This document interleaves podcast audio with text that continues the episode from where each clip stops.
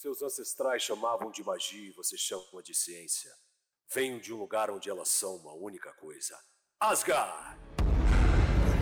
Eu avisei que morreria pelo que fez.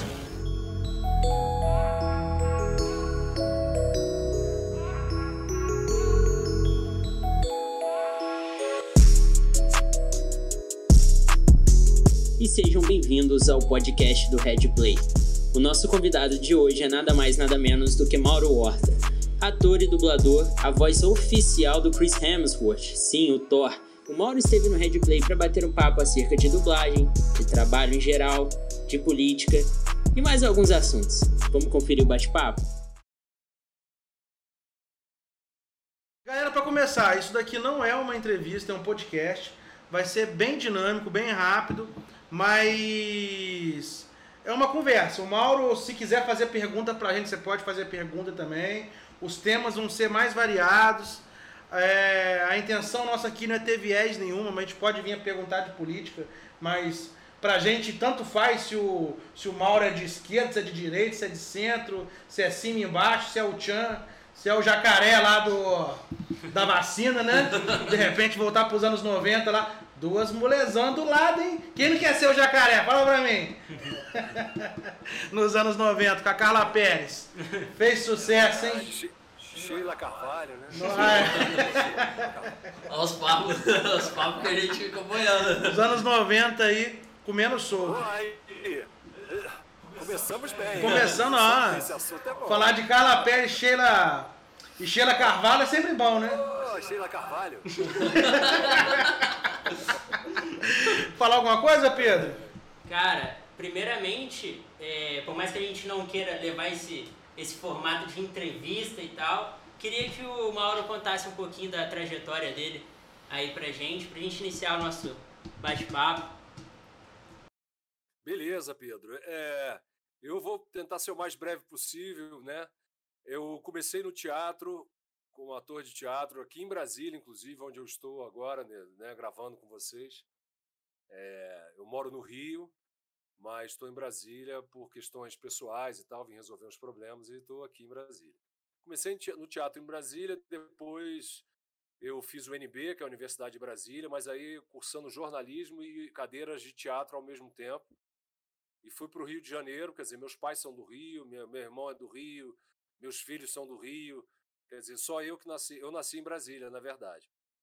E, e aí o que que acontece? Eu, quer dizer, dois filhos meus nasceram em Brasília, mas são, foram muito pequenos para lá, por isso que eu já coloquei no pacote. E aí, cara, eu eu eu fui para o Rio de Janeiro fixar residência e tal, batalhar, né? Enfim, e aí comecei a fazer televisão, continuei no teatro sempre, que é a minha base mesmo. Eu acho que é onde eu, o teatro me trouxe quando, quando eu fui para a dublagem, um teatro que, que me dá toda essa, essa base que eu tenho na dublagem, eu adquiri com teatro e tal. Obviamente que são segmentos completamente diferentes, eu tive que me adequar e tive que ralar muito também na, na dublagem para poder conseguir assim chegar num patamar legal, entendeu? É, não considero nem um patamar elevado, nem um patamar, enfim, um patamar bacana, porque eu acho que é, é sempre bom o artista estar sempre com o pé no chão, porque você tem sempre uns desafios à frente. Então, quando você começa a achar que você domina o que você faz, eu acho que você já está equivocado. E eu entrei na dublagem em 1997, na VTI, versão brasileira. VTI Rio. E aí, em 1997, eu dei o pontapé inicial e tô na dublagem até hoje, continuo nela e pretendo morrer aí fazendo esse ofício maravilhoso que eu tanto adoro. Então já são, esse ano acho que faz 24 anos de profissão, de dublagem, né? Como ator, 28. Pô, é, é, é uma honra, primeiramente, a gente estar ouvindo diretamente de você, que é um grande dublador. É, e, é, e é bacana também porque a galera que, que já vem fazendo dublagem, quando volta pro teatro, depois de um tempo, já se vê um ator bem melhor. E é engraçado, né? O quanto a dublagem contribui pro, pro, pro teatro e o quanto o teatro contribui pra, pra dublagem, né, cara?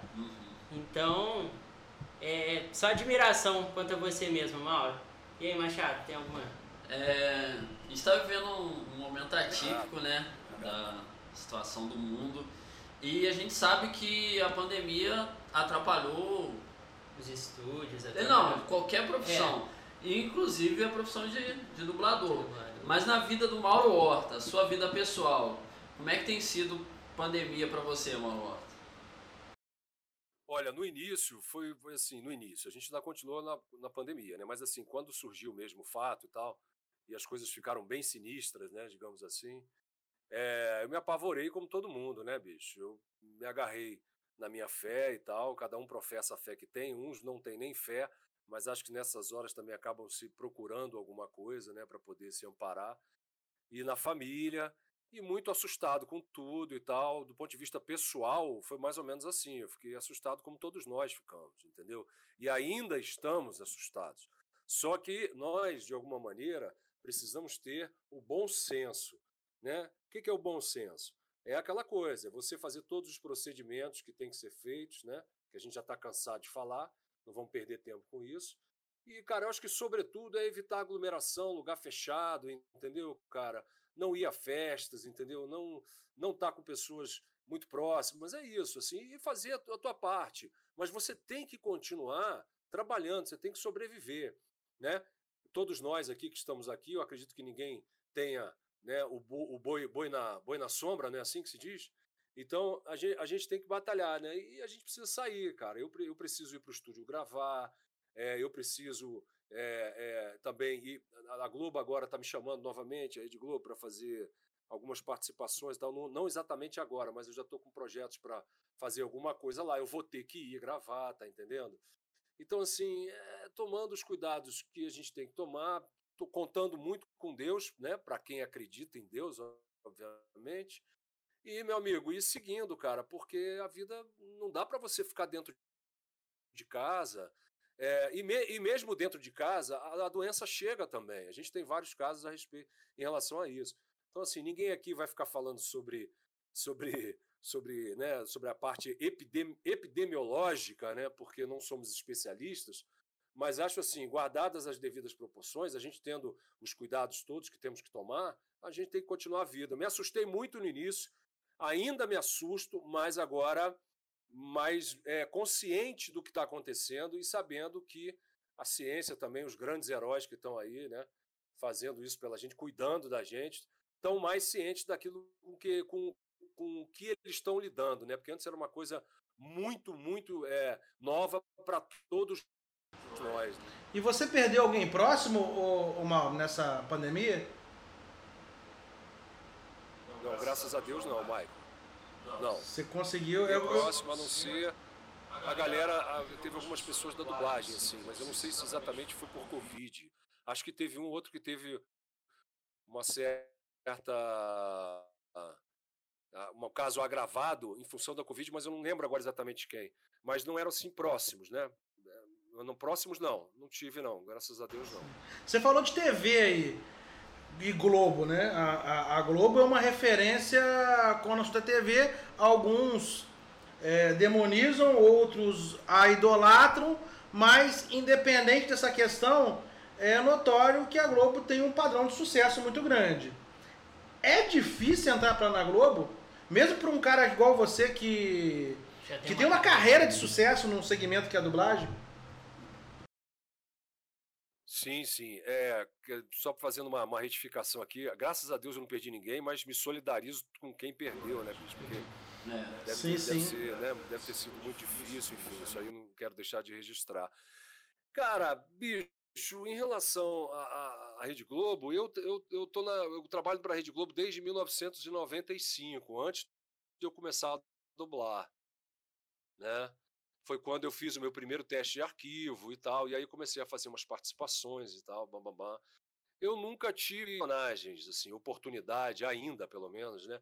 Porque a, a coisa da a profissão do ator tem essa vantagem que você pode, de uma hora para outra, pode aparecer uma, um personagem grande, mesmo você já tendo, com uma, já tendo uma certa idade, né? Você estando bem de saúde, fisicamente você estando bem, a memória estando boa, você pode deslanchar até com uma certa idade, assim. Não digo deslanchar não é o sucesso, porque não é nem mais o, o caso, né? eu acho que isso nem acho que isso tem um viés de mão dupla até meio perigoso, mas assim, de trabalhar mais na, na televisão, né? Então, assim, eu, eu fiz bastante coisa lá, sempre fui muito bem tratado.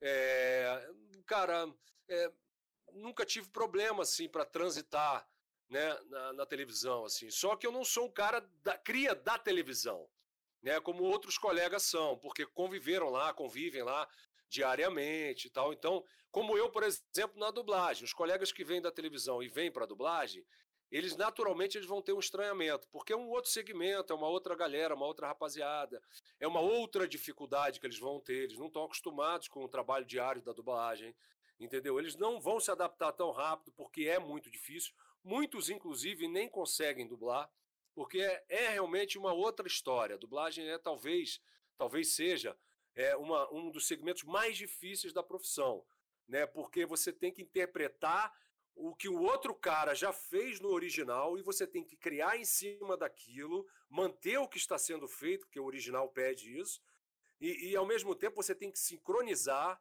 você tem que, que, que, que interpretar da melhor maneira possível, não só mais próxima do original, como também sugerindo coisas novas, quando possível for. Então, assim, a, a, tanto a televisão quanto a dublagem são é, áreas diferentes e muito difíceis de você conseguir se estabelecer. E assim, aproveitando que você falou de dublador tendo oportunidade na TV, né? no, no seu caso aí, você tem uma, uma porta né, ali aberta na Globo. O contrário, né? Que você comentou aí, mas tem também aquelas histórias que acabam virando famosas de alguns famosos que não necessariamente são atores, que acabam sendo escalados para poder fazer dublagem por uma questão de marketing.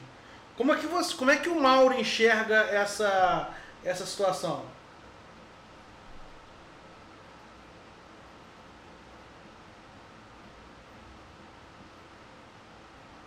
Eu acho que você está falando dos Star Talents, né? Sim, sim, eles mesmos.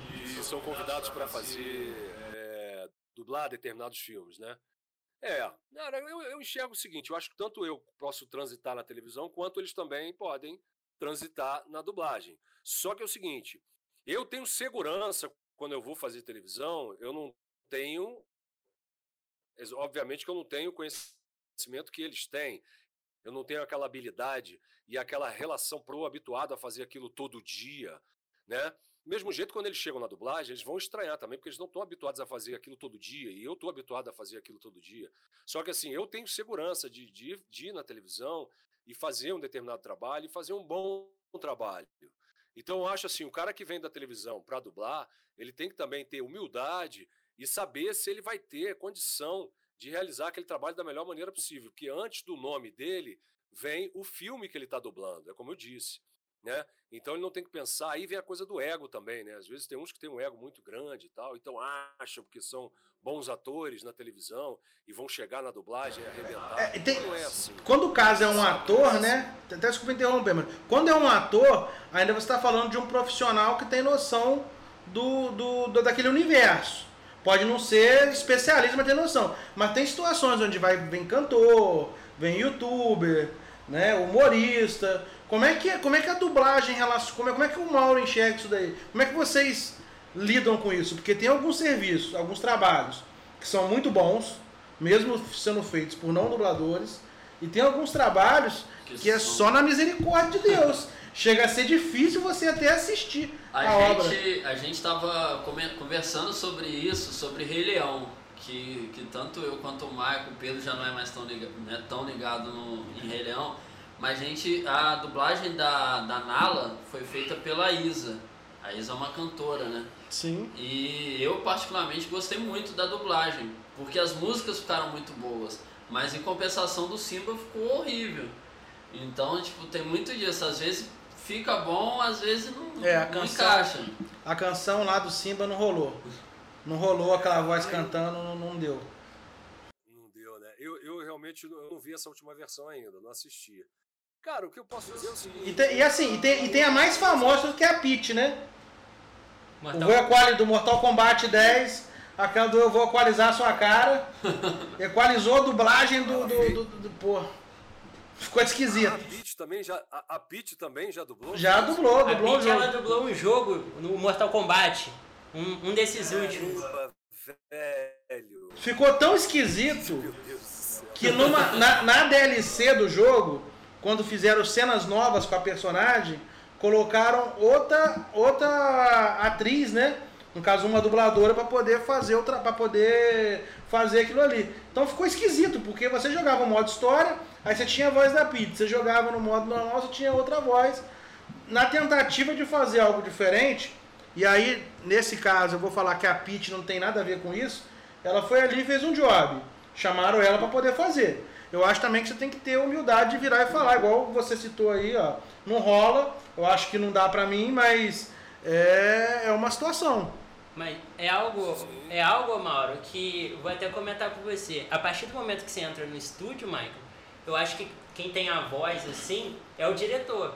Ou seja, independente do, do status do, do Star Talent que você estava comentando, ele vai ter que entrar no estúdio e o diretor vai falar, ah, faz dessa forma. Ele vai ter que obedecer o diretor, as instruções do diretor. Correto? Então eu acho que, tipo, não tem como o, o ator se achar maior. Sim. Se bem que a gente vê muitas pessoas que se acham maior Sim. que o produto. Mas eu acho que ele tem, primeiramente, ouvir o diretor que tá no estúdio, né, Mauro? E teve a versão pior ainda, que foi a do Luciano Huck dublando Encaracolados. Enrolado. Aquele, que? Enrolado. Enrolados. Esse eu vi. Nossa senhora! Olha, o Luciano Huck ele tem um talento pra, apre- como apresentador que é inquestionável. Ele é extremamente carismático. O cara no palco ali apresentando o programa dele, isso é foda. Mas a dublagem doeu, tá? Assistir. Doeu. É, não, aí pois é, cara, nesses casos que vocês citaram aí, aí realmente é uma falta de, de bom senso, eu acho que de, de todos, né?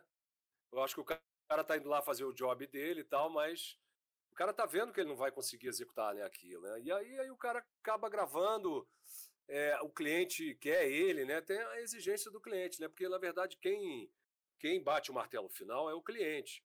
Então se o cliente falou eu quero fulano, vai ser o fulano, entendeu? Agora, se você me perguntar se eu gostei do trabalho, do que o cara fez e tal, aí, pô, aí eu vou entrar como um profissional, vou dizer, não, não gostei, entendeu? Ou gostei, dependendo de, de- do, do- do que eu, do que eu assisti, do que eu tiver visto e tal. Não, esse aí eu, esse aí eu gostei e tal. Eu não sei o trabalho que foi para ele chegar né, num ponto bacana de, da dublagem, do trabalho da dublagem. Eu não sei como é que foi o processo. Porque às vezes o cara faz o negócio, faz até legal, mas aí você teria que perguntar para o diretor. E aí, mas como é que foi o processo? Foi tranquilo? Às vezes o cara, o diretor fica, sei lá, o cara, por exemplo, gravaria um filme com, com a gente que é profissional da dublagem em dois dias. Vou dar um exemplo, né, uma hipótese.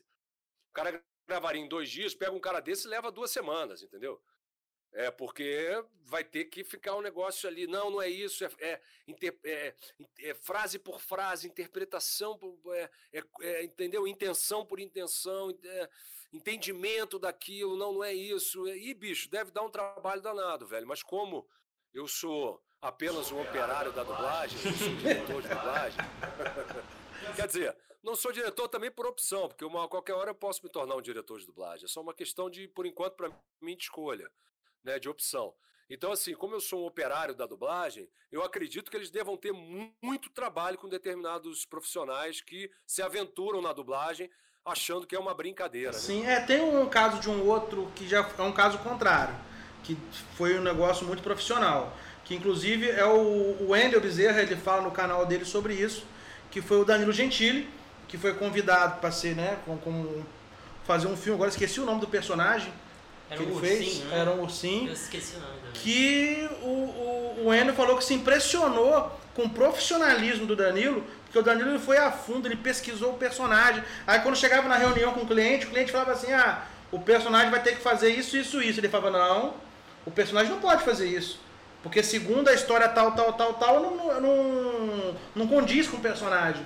Então, assim, ele, ele foi de um nível de profissionalismo, mesmo não sendo um dublador, muito grande, porque ele entendeu que ele era fã da história, antes de mais nada. Ele entendeu que ele tinha que entregar um produto pro fã. Tinha que respeitar a franquia. Sim. Também. É, é, eu queria te fazer uma outra, uma outra pergunta Que eu acho. Não, perfeito. Peraí, deixa eu só, deixa eu só, deixa eu só interromper vocês rapidamente. Aí, nesse caso, eu nem sabia dessa história. Que bom saber também. Nesse caso que, que, que o Danilo fez, eu acho, velho, que é deveria ser o que todos, né, que vêm para dublagem, vêm dublar sem conhecer o universo da dublagem, deveriam fazer. Eu acho que, que a, a posição dele, a maneira como ele se portou em respeito à profissão, à dublagem, e como profissional mesmo, dele pesquisar e tal, pô, eu achei legal pra caramba. Eu acho que é o mínimo que o cara tem que fazer, e esse mínimo é muito importante, porque ele pode, ele inclusive, ele, ele vai chegar num terreno ou num lugar onde ele vai poder questionar e argumentar entendeu? Mesmo que ele tenha dificuldade na interpretação, no processo de sincronismo, ele já está com uma certa segurança em relação ao conhecimento do personagem que ele vai dublar. Então isso é fundamental. Parabéns para o Danilo Gentili. Assim, antes de mais nada, você pode interromper à vontade. E aqui, como é um bate-papo, se você quiser fazer pergunta também, você pode fazer pergunta. É, eu queria perguntar, uma curiosidade minha é com relação à dublagem para cinema. Porque o que acontece? Eu sou de uma geração que ainda via o filme chegando só legendado no cinema e só depois que ele vinha dublado. Hoje, você tem grandes franquias que tem muita proteção contra spoiler, como Star Wars, como o próprio Vingadores que você participou, Ultimato. Todo mundo queria saber qual era a teoria envolvida ali, o que, que ia acontecer. Como é que funciona para dublar isso, para não vazar, para não vazar informação? Como é que foi? Ah, cara, aí a gente tem que o profissional, né, nós, né, profissionais, a gente tem um aquele famoso contrato de, de... confidencialidade. Confidencialidade? Confidencialidade, perfeito, valeu. E tem esse contrato de confidencialidade que você assina, né, cara, e você tem que cumprir. É, eu, eu, particularmente, assim, com os filmes da Marvel e tal, e até outros mesmo, com os, os meus filhos, cara, é, eu, eu, nunca dei um spoiler, para não dizer que nunca dei, quando a gente estava indo para o cinema assistir, entendeu? Eu fui lá e contei, entendeu? Que a gente já estava indo para o cinema. Eu falei, ó, vai acontecer isso, isso em determinado momento, só para dar um gostinho, assim. Mas foi, foi, foi só. O que, que você contou para eles? Qual, qual, foi a parte que você contou para dar um gostinho? Para dar o um gostinho foi do que o Thor ia cortar a cabeça do. Do Thanos do Thanos. Aí eles ficaram, caramba, como assim?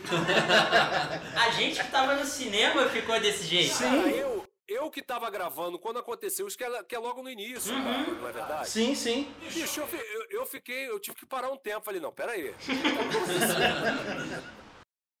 Porra, imagina eles, entendeu? A expectativa e tal. Então eu, eu também, cara, eu também fiquei completamente desconcentrado nesse momento. Então a gente tem que, em relação, voltando à pergunta, é isso, cara, manter a confidencialidade, porque não é brincadeira, né? tu vai sair contando por aí na, nas redes sociais que vai acontecer isso, isso, aquilo.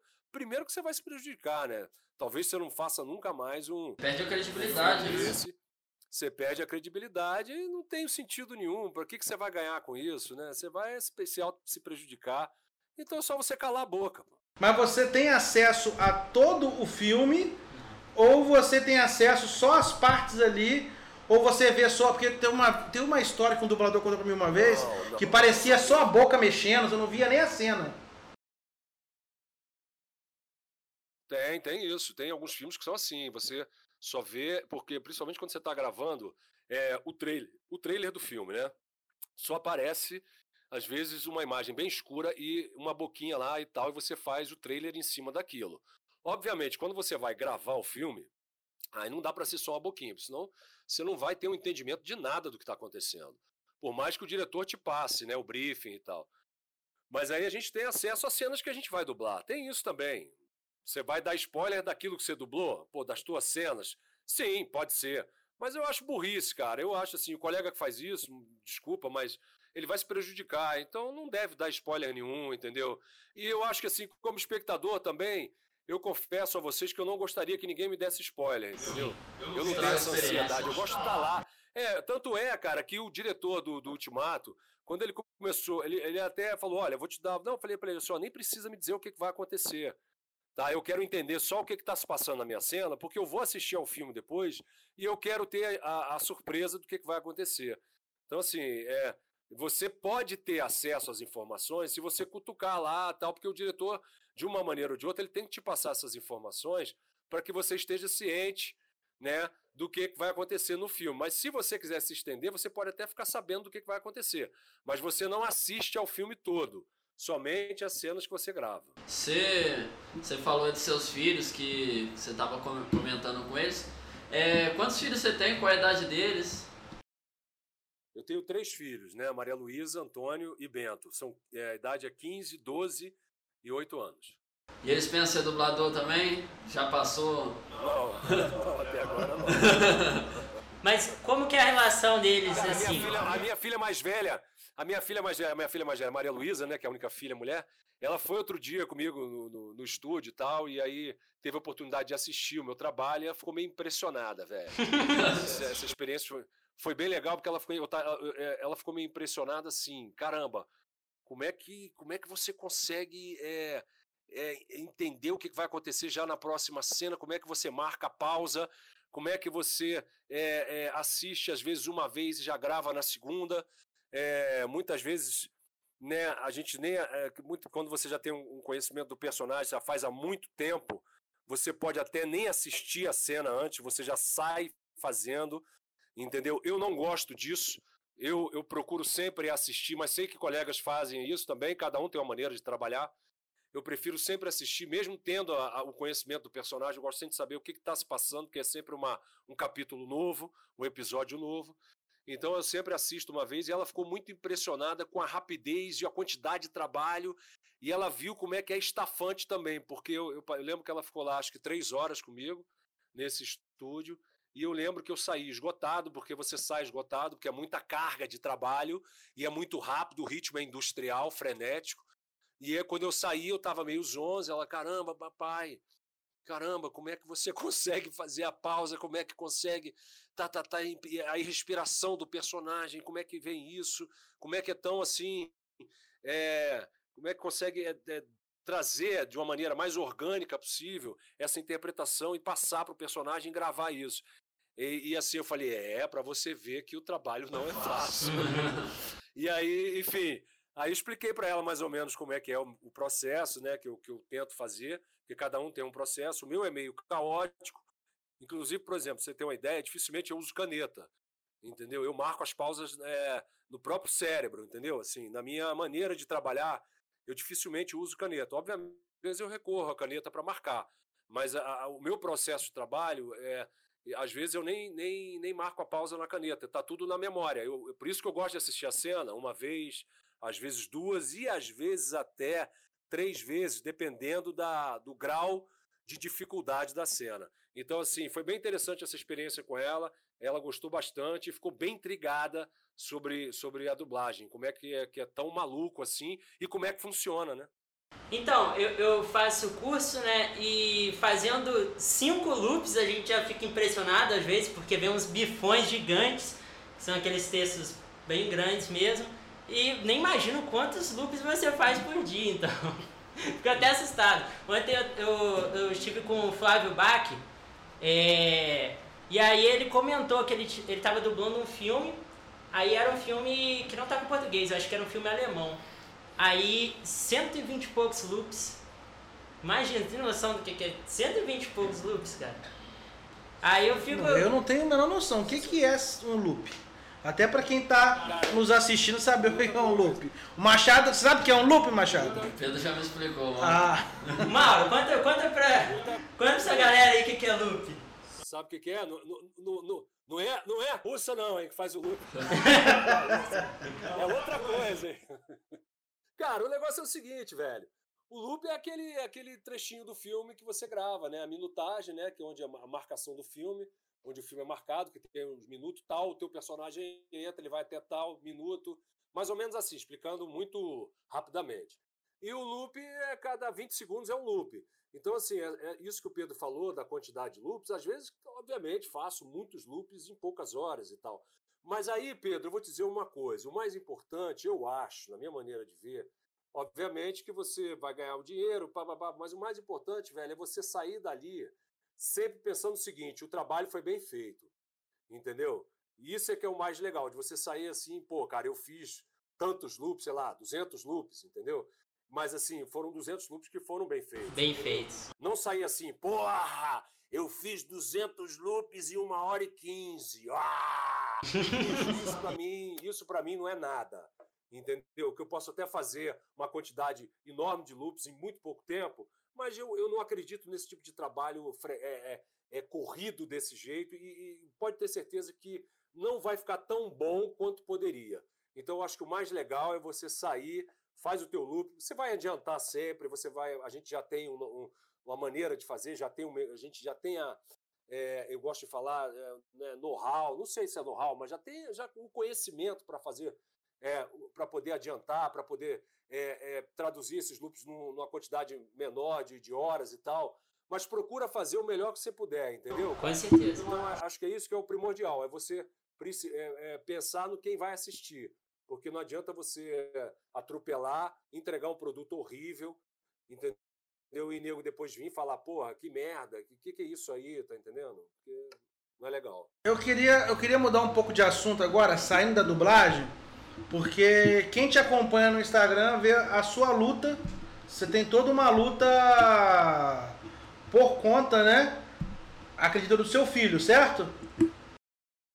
Sim, sim, sim. Que você mostra sim, que você mostra aí um pouco de como é que ele levanta essa bandeira. Como é que é essa, essa, essa bandeira? Como é que é essa luta que você tem? Se você pensa em, em, em enganjar politicamente, de repente ser candidato em algum momento para levantar, para levantar é, essa bandeira? é, política, realmente ainda não, não, penso nisso não, na, na questão política, mas não está descartado. Não está descartada essa possibilidade, não. É, é uma luta, né? Porque o autismo é um, é um transtorno, né? Do espectro autista, é, como o próprio nome diz, existem vários níveis de autistas, mas todos os níveis, mesmo os moderados e tal, eles em algum momento da vida deles e tal, não sei o que, eles vão ter uma dificuldade, entendeu? Seja no relacionamento, enfim. E os, os moderados também, os, os, severos, né? Que são os mais assim, mais comprometidos, porque tem muitas estereotipias, que são movimentos repetitivos, muitos não são verbais, quer dizer, não falam. Né? O meu filho, por exemplo, o Bento, ele falava até os dois anos e dez meses. E ele foi perdendo a, a questão verbal. Então, hoje em dia, ele tem oito anos, ele ainda não fala. Nós estamos com várias é, possibilidades de terapias para ele. Estamos implementando essas terapias, porque ele precisa de muitas terapias. As terapias do autismo, infelizmente, são caríssimas. Para vocês terem uma ideia, tem gente que vende um pacote de terapias autistas a 25 mil reais por mês. Para vocês terem uma ideia. Caraca. Para vocês, é, para vocês terem uma ideia da gravidade da coisa. É, e, nem, então, e não é assim, todo mundo que tem acesso a esse tipo não, de, de situação. Obviamente que, que nem, porra, quase ninguém, né, bicho? Eu não teria a menor possibilidade de, com três filhos e tal, mamãe, bancar esse tipo de coisa para um filho. Então, assim, eu tô é, me cercando das, das pessoas que da, que da Reunida, que é a Rede Unificada Nacional e Internacional de Autismo, da qual eu faço parte. Eu já sou membro lá junto com elas e tal. É a Berenice Piana, que é a criadora da Lei do Autismo, que é a nossa, né, a nossa chefe, digamos assim, a nossa líder. Né, a Cláudia Moraes, que é a nossa presidente. Enfim, eu, eu me cerco junto com essas mulheres e tal, maravilhosas. E, bicho, junto com o Marcos Mion também, que é um parceiro nosso, que é da Reunida também. Marcos Mion, que é um parceiro importantíssimo por causa da visibilidade que ele traz para a causa. Ele tem Sim. 10 anos, eu acho. 12 anos, eu acho, 14, não sei, não lembro. Acho que é 12. E aí ele, ele é um cara importantíssimo, porque é um carro-chefe também, né, para abrir essas portas. E, bicho, é, é muito difícil. Eu, eu, eu, luto pelo Bento, é, como luto também pelos outros, mas é, é uma, acaba sendo uma, uma luta muito própria, muito de cada um por enquanto. Obviamente que a gente tem uma, uma, uma necessidade imensa de trazer isso para a política pública. É, é, isso a gente está caminhando muito a passos de formiga em relação a isso no país ainda, né? É, em relação a, sobretudo às, às terapias para que as pessoas tenham acesso. Né, a terapias que não sejam esse, essa aberração. É, é isso é, e, e, não tem no SUS? É, não tem no SUS? Tem, mas, mas tem, tem, no SUS para algumas terapias tem, mas né, não tem é, profissionais capacitados e não estou falando de todos. A grande maioria não é capacitada e a grande maioria, bicho, como é pelo SUS, eles estão interessados em, em receber ali e tal, e, entendeu? E fazer aquela coisa meia boca para poder dar, dar, o próximo, já pegar o outro paciente, está entendendo? É, não estou não tô generalizando. Existem algumas terapias que podem ser feitas e podem até é, dar resultado. Mas é muito importante Mas, alguém como você, como o Mion, falar desse assunto, porque assim, é, é um eu sei que o autismo existe e eu sei que existem vários níveis dele. Só que assim, eu não sou um especialista, não, não faz parte do meu dia a dia, eu não vivencio isso e boa parte dos brasileiros também não. Então, para mim, por exemplo, era algo que o SUS atendia com as dificuldades que o SUS tem, né? Porque a gente sabe que qualquer coisa que mais específica no SUS é difícil, mas que o SUS atendia. E pessoas como vocês têm que botar isso daí à mostra para que todos saibam. Não, é, com certeza. Assim, existe, como eu te falei, existem determinados atendimentos. O que falta é a capacitação desses profissionais que estão no SUS. Assim como também esse cara, essa gente que cobra 25 mil reais, você tem que ter um cuidado danado, tem muito oportunista, infelizmente, né? É muito ruim falar isso, mas o ser humano é isso aí, né, bicho? Tem oportunistas de plantão querendo ganhar dinheiro em cima da dor e da, e da, da, da ansiedade e da, da expectativa do, de, dos pais em, em ver a melhora dos seus filhos, entendeu? Então, assim, eu mesmo já fui passado para trás algumas vezes, entendeu? Mas tem que ser, já, tem que ser caí, muito. Caí, já, tem que ser muito FDP para poder passar a perna numa criança sim, autista. Misericórdia, hein? Sim, sim. Sim, mas tem muito picareta. Por exemplo, vou dar um exemplo rápido para resumir. Eu já, por exemplo, caí no conto de um, de um, de um médico, entendeu? Médico, é, que cobrava uma consulta de, de 800 reais na época, que ele prometia a cura a cura, porque o autismo não tem cura, o autismo é um transtorno. Você não tem cura. Não é exatamente uma doença, é um transtorno. Então você tem que ir melhorando a, a qualidade da vida daquele ser humano na medida que você entrar com as terapias. Então o cara prometia a cura através da alimentação. Obviamente que eu sei hoje em dia que eu tô nessa já há algum tempo que a alimentação é importante. Mas essa, essa a coisa da alimentação, meu filho inclusive tem uma alimentação muito regrada. A alimentação ela não vai curar o autismo ela pode, de alguma maneira, amenizar determinados problemas que seu filho tem, mas nunca cura. E ele prometia a cura em torno de nove meses. Eu entrei nessa por desespero, gastei uma grana, gastei uma grana com, com, com, com alimentação específica, ele não podia comer carne, comia carne de rã, que era muito cara, e outros tipos de carnes raras também, caríssimo, e eu fui apostando nisso, apostando nisso. A lata de leite custava 125 reais, ele tinha que tomar 18 latas por mês. Então, por aí você imagina mais ou menos o gasto que eu tive. Não, e assim, o tipo de picareta desse se aproveita do desespero da família, né? É, Porque... Do desespero da família. E eu, eu, eu, até pensei em ir à delegacia e denunciar esse cara. Depois eu conversando com as pessoas e acho que me, me, me, disseram que seria melhor, porque eu acho que não ia conseguir nada a não ser mais um processo e mais uma situação assim de que eu ia gastar dinheiro, gastar tempo, energia, porque seria a minha palavra contra a dele né? Então, assim, não foi gravado nada, infelizmente, né? Porque deveria gravar, quando esse cara promete a cura, eu, eu deveria ter gravado isso, né? De alguma maneira, né? Para poder colocar isso lá no, nos autos do processo. Mas como não tenho nada, é a minha palavra contra dele, então, bicho, eu fui passado a perna, dancei uma grana que eu nem lembro mais quanto, e fiquei num prejuízo danado. E a, a vida segue, mas eu tenho muita fé e acredito muito na possibilidade do Bento, pelo menos, se tornar um camarada que tenha uma certa independência. Mas você, mas você chegou a expor publicamente a situação? Ou você nunca quis? Não.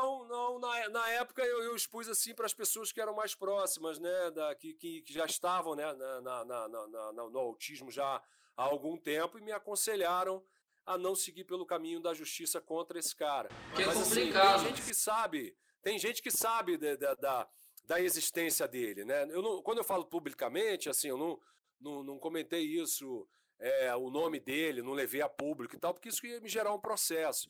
Mas quando eu falo dele, muita gente já identifica quem ele é. Mas é complicado então, porque, isso é importante. porque acaba que algum desavisado pode, sem, sem saber, sem cair na, na, na mesma situação, né? Sim, pode, pode. Assim, quando eu falo que nunca levei a público, assim, eu já comentei sobre isso em várias lives que eu fiz sobre autismo e tal, já comentei. Eu nunca dei nome ao cara, porque aí vai me gerar um processo também, entendeu? Contra mim, entendeu? Por, por difamação, né? Pois é, acho que seria difamação, injúria, aí teria que ver, porque uma é crime, a outra não é, enfim. mas seria uma coisa que poderia gerar um processo contra mim. Imagina, já gastei um dinheiro com o cara, o cara ainda vai ganhar mais dinheiro em cima de mim, aí não dá, né? Então eu teria que mover o processo contra ele, aí sim eu poderia falar, entendeu? É, no nome dele e tal. Mas quando você fala sobre isso também, já é interessante, porque as pessoas ficam alertas, entendeu? Você, como um cidadão carioca, você vê aí o nosso estado, né, que governador vai para cadeia, ex-governador vai para cadeia, governador atual afastado. Como é que tem uma bagunça danada? Você tem aí, né, é, nacionalmente, tô cuidado com a vacina do Covid. Não, cuidado não, né? No caso aí, pra mim, pra você, vai ser bom, né? Virar o jacaré e dançar com a Carla Pérez e a Sheila Carvalho, aí vai ser bom, né? Vai ser bom demais, mas é. Como é que o, o Mauro Horta enxerga política? É, velho, eu. Rio, olha, no estado do Rio, eu tô em Brasília, né? Quer dizer, eu nasci. Eu não sei se melhorou. Eu não sei se melhorou você vai falar que está em Brasília. Eu acho que só piorou. Cara, eu, assim, eu, eu moro no Rio, né? E o Rio, bicho, é, é uma completa. É um desastre, né, cara? Politicamente, o Rio de Janeiro é um desastre. E aí eu não tô, não tô, ah, não, não pode generalizar. É, bicho, é só você ver a Câmara de Vereadores que a gente tem, é só você ver os últimos prefeitos, é só você ver os últimos governadores, entendeu? Então, assim, bicho, é, é um tema assim, muito delicado, velho, mas eu sou um cara de pouca esperança na política carioca. Vamos ver agora ela, o que, que o Eduardo Paz, que é o novo prefeito, que já teve uma vez né, no Rio, vamos ver o que, que ele vai conseguir é, arrumar, se é que ele vai conseguir arrumar a casa. Vamos ver. Galera, deixa eu falar uma coisa com vocês. Eu preciso a gente finalizar, sabe por quê? Primeiro que minha bateria acusou aqui agora 15% restante. Não, é tranquilo, verdade, tranquilo. É verdade. Eu já tinha falado com o Michael, meu celular tá com problema. Eu tenho que dar pelo menos uma carguinha nele desligado para eu poder partir pro estúdio. Não, tranquilo. Quero só agradecer, né? Só para deixar claro aqui, a gente nunca generaliza nada. Então na política tem gente boa e gente ruim. Infelizmente acaba tendo mais gente ruim do que boa e aí acaba complicando a vida das pessoas.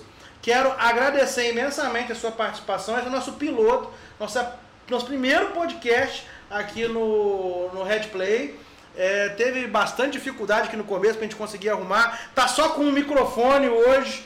Né? Na verdade, vai, é um, cada um aqui vai ter um microfone, só que não chegou os outros dois. E realmente só gratidão, só agradecer a você, que é um parceiro aí, sempre tá, tá com a gente. Espero em breve, com a volta dos eventos, poder te ver novamente aqui com a gente. Olha, eu também queria dizer o seguinte: como é um projeto piloto, a gente pode também, se vocês acharem, a gente até remarcar novamente para poder fazermos uma com mais tranquilidade, com mais tempo e aí já com tudo esquematizado, tá? Estou à disposição de vocês. Muito obrigado. Valeu, rapaziada. Capricha na edição disso aí. E ó, coloca uma trilha sonora da pesada, hein? Que a galera do podcast gosta de ouvir uma trilha sonora bacana, hein? Com direito a, a baixar a trilha sonora. Pô, eu vejo, eu já gravei uns aí que, pô, ficou legal pra caramba. É contigo, Machado! O Pedro. Você, você vai se sentir o Thor chegando em Wakanda. Exatamente. Opa, beleza. Aí legal.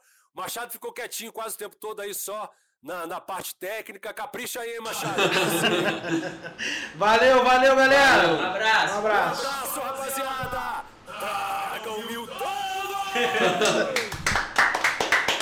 Valeu. Valeu, valeu.